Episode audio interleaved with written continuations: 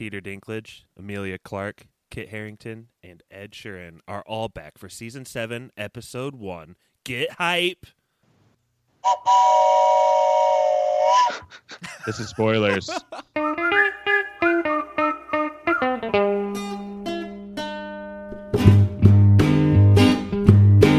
This is spoilers. I want off the hype train. All right, so hot takes early, Mikey. Mikey, you you, want didn't just off? step off. You like jumped off like it was a runaway train. It was a boring episode. Really boring. Before we get into the details of the episode, there's one huge elephant in the room we have to address, and that is our red-headed man, Ed Sheeran. I've been saying Ed Sheeran all day. I had a coworker correct me like nine times because I don't really give a crap about him. What the fuck? but uh, I, I guess I'll just preface this by saying, you know, we're gonna try to keep this pod short as it's just one episode of Game of Thrones, but it's just one episode of Game of Thrones. But I mean, we argued for how long this morning in our text thread about Ed Sheeran. A solid Mike. hour. Isn't it Sheeran? I thought it was Ed Sheeran. It doesn't matter. Like Josh, Duran Josh you were defending him. Everyone was only arguing against you. Yeah, so make your case so we can all bash you. Yeah, please. By the end of it, I feel like we're just pulling threads because I think we can all agree none of us like this cameo. It it's kind of bullcrap. And my only point is that this is like the third or fourth or fifth musical cameo they've done that's been really obvious to me that I've hated. And I'm just kind of ticked that everyone's like, oh, now that it's Ed Sheeran, it's horrible. That's basically my whole point. He was like shoehorned in there though. He like gave nothing to the scene. And they put his face in every frame. It was weird. He has the most oblong face in the world, so it's it's got to be incredibly hard to frame it. You guys don't think he's a handsome man? No. But he looks like a Oh. Lannister, right? It looks like a Weasley. By Lannister, do you mean inbred?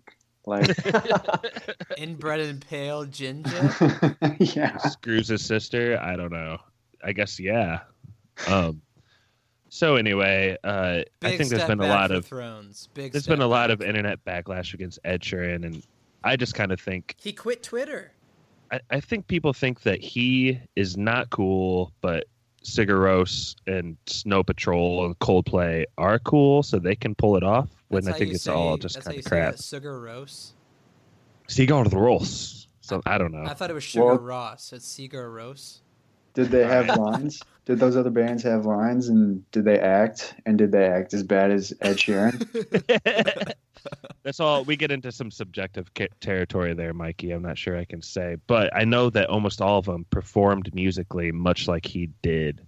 So I, I would s- just say go back and watch them now that you know that they're musical cameos too, because that's the thing you guys said. Like Ed Sheeran's face is super familiar, so it like stuck out to you and really broke your suspension of disbelief. I guess. I like the yeah. Minnie Driver effect where like her face takes up like 95% of the screen. Oh god. And Ed Sheeran accomplished that last night. So good for him.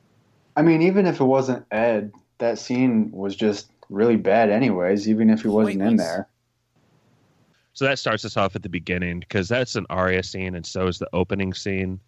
Um, it, it starts off. The, I mean, this is a huge moment fans have been waiting for for the Freys to get their comeuppance, and Arya in the cold open murders like every Frey, and to me, I just felt like, why start the episode with this and have the rest of it be like kind of a down movement? Why not end the episode with this and just cut that last scene with Arya completely?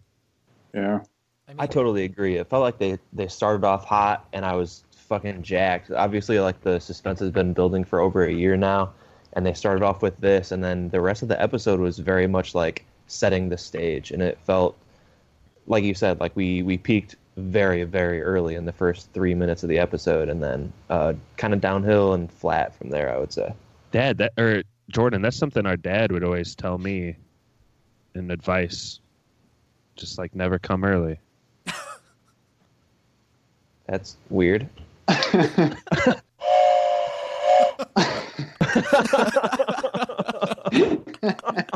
right, so moving on from the Riverlands, uh, we go to it, we see Bran, and I guess that Meera pulled his sled like miles and miles to the wall, and uh, basically, I think Grenn or Ed, no, it's Ed. Ed lets him into the wall. Um, the thing that kind of pissed me off about this scene was that he Ed asks Bran like, "How do we know that you're Jon Snow's brother and you're telling the truth?" And Bran gives him this some like over the top, like super vague answer that totally didn't answer his question. Did you guys catch that? Yeah, definitely. About how he just like read his mind in his past, and that was like, "Yep, you're him." No, he didn't even say that. He's just like, "The Night King is coming with all of his enemies." You were at And- Hardhome. Yeah, okay. I saw guess he him. Oh, yeah. Yep. So I guess we can move straight from that. You know, Pappy gave us like a 10 minute time limit. I think we can push it to 12 minutes, but uh, We can do already 20. about halfway through. so for everyone out there, Pappy is the pap father, I guess, of spoilers. And he, even when he's not here, dictates how long we must pod. He's ruthless. Yes, he cracks the whip. So the next scene is Sam in Oldtown, and the biggest takeaway from this is when they kind of have they kind of break the editing style that they've been running with the past six seasons and just do this Oh, like God. music video of shit and soup and stuff. was that supposed to be funny? Yeah, it really stood out. It was you could tell it was a big departure from like the rest of the episodes. What do you guys think they were trying to accomplish? Humor Didn't come off. Fell flat. Do you think so? I I I laughed. I was with like I was watching with a group and like we were all kind of laughing, but it I think it did a good job of kind of fast forwarding through his monotony and uh, almost like a montage of him With the montage. ha- having to pay his dues. Oh, we'll get to the montages later, Stevie. I can't um, wait. but kind of a montage of him having to pay his dues and kind of losing patience with becoming a maester and uh, ending up having to steal some books. I I don't know. I agree with what Josh said that it was a different editing style from the past seasons, and this first episode, you already have the Ed Sheeran thing. Arya has already her story has already peaked for the episode, and then everything else kind of falls flat, and then this montage thing as well. It's like how how many lame things can be in this first episode? It's really setting the tone for the rest of the season. Ouch. Well, um, moving on from that scene, um, we get what I thought was actually one of the stronger scenes, um, with Euron Greyjoy approaching the Lannisters to try to take uh, Cersei's hand, and he wants to be, uh, I guess he'd be king if he married her, which is kind of a scary thought. But a lot of people online were um, talking about how Euron Greyjoy was dressed like a Oh, early my- 80s punk rock glam He look- guy. He looked like a modern day guy. Just a hipster. Yeah. I think they're setting him up to be kind of the big bad guy, and I think uh, his character is going after Tyrion to bring kind of Tyrion's head back to Cersei. Is that kind of what you guys have caught on to as well? Present he talked about. Yeah. Which, whatever. We'll get to Tyrion's I Luke mean, Skywalker as cool performance in a second. Snow, or as like, kind of just that scary presence. He's just kind of there. Don't you agree? Well, we don't really know that much of him. Like just that Yeah. he's like kind of. How much has he even been in it? yeah. Just he doesn't have that menacing I mean, presence. w- wasn't Yes. like Ramsay right off the right off the get go like menacing as hell? It And I think that was like kind of why- replacement. He was menacing to the point where he was like stupid about it. I think this guy could be scarier because he has more laid plans than maybe Ramsay did. But Hmm. you're right; we've yet to see him torture anybody, and I would guess uh, it'd be my prediction in the next two or three episodes we're going to see him doing some pretty bad shit. It, yeah, it'll be interesting to see what he's up to. I, I don't really know much about this character, but he already seems kind of creepy and violent.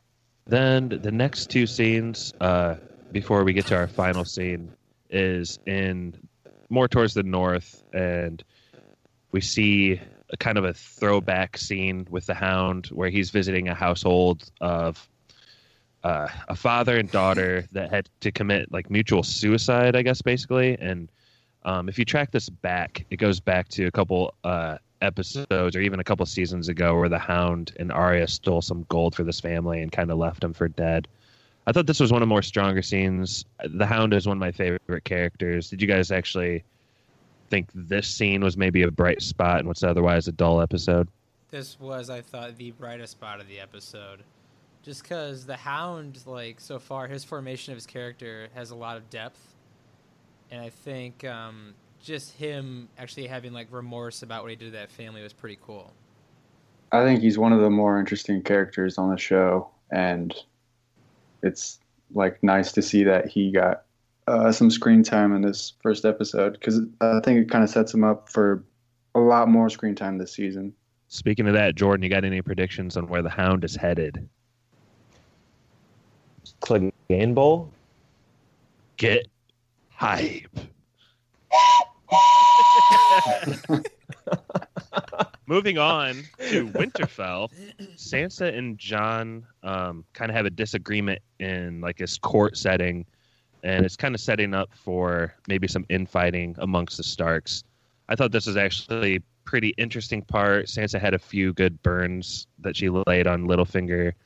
Um, again, not the greatest scene in Game of Thrones history, but a brighter spot of the episode, I thought. I didn't notice this at first. I mean, I didn't notice this at all, but my wife pointed out to me because she read it probably on Reddit or some other news site. Mm. But apparently, Sansa had the identical hairstyle as Cersei did in season one. She's learned a lot from her. And I think she's going to go after Jon before the season's end. Go after him. I think it kind of Like sets lust, up for like lust, lustfully. no, like have someone like have someone like Bryn try to kill him. Oh, I, I don't don't- know about that. I really know. do. I- They find it, it. It took six seasons, six seasons, or whatever span of time and years to get back together. I mean, they've been looking for each other for how long? I think that what Stevie may be. I think that may be what the tension is. That she's like leaning that way for a while, but I don't think that's what the final resolution will be. And speaking of final rev- resolutions, um, the last scene is kind of a drawn out introduction to uh, what the name of this episode is Dragonstone. And uh, Emilia Clarke, aka Daenerys Stormborn, aka blah, blah, blah, Khaleesi. Uh, her and Titles. Peter Dinklage uh, land. And much like Skywalker in A Force Awakens, Peter Dinklage doesn't talk in this episode and just kind of looks around at a bunch of shit. And the episode ends on Emilia Clarke saying, "Let's get started," as in their invasion of Westeros. Um, did this scene help you guys out? How did you feel like this episode ended? It was corny. Much like the beginning, not very satisfying. I thought so too. And like we like we've been waiting and the whole like six seasons has been a build up to her coming back and then they like end this episode with more build up to her coming back even though she's sort of back. Just so, like just just burn some shit. Since we talked about the beginning and end, this just popped in my brain. How fitting it would it have been if the episode started with the scene entering Dragonstone, and it's the beginning of a new season. Emilia Clarke can say, "Let's get started," and then it ends with all the Freys "dying." Wouldn't that be a little more compelling of an episode? Maybe. I That's- was actually going to say that. I think that's how it should have been edited. Would have been a lot stronger. Because I think they kind of screwed up with the previous season. If this is the direction they wanted to go, they shouldn't have shown Arya killing Walder.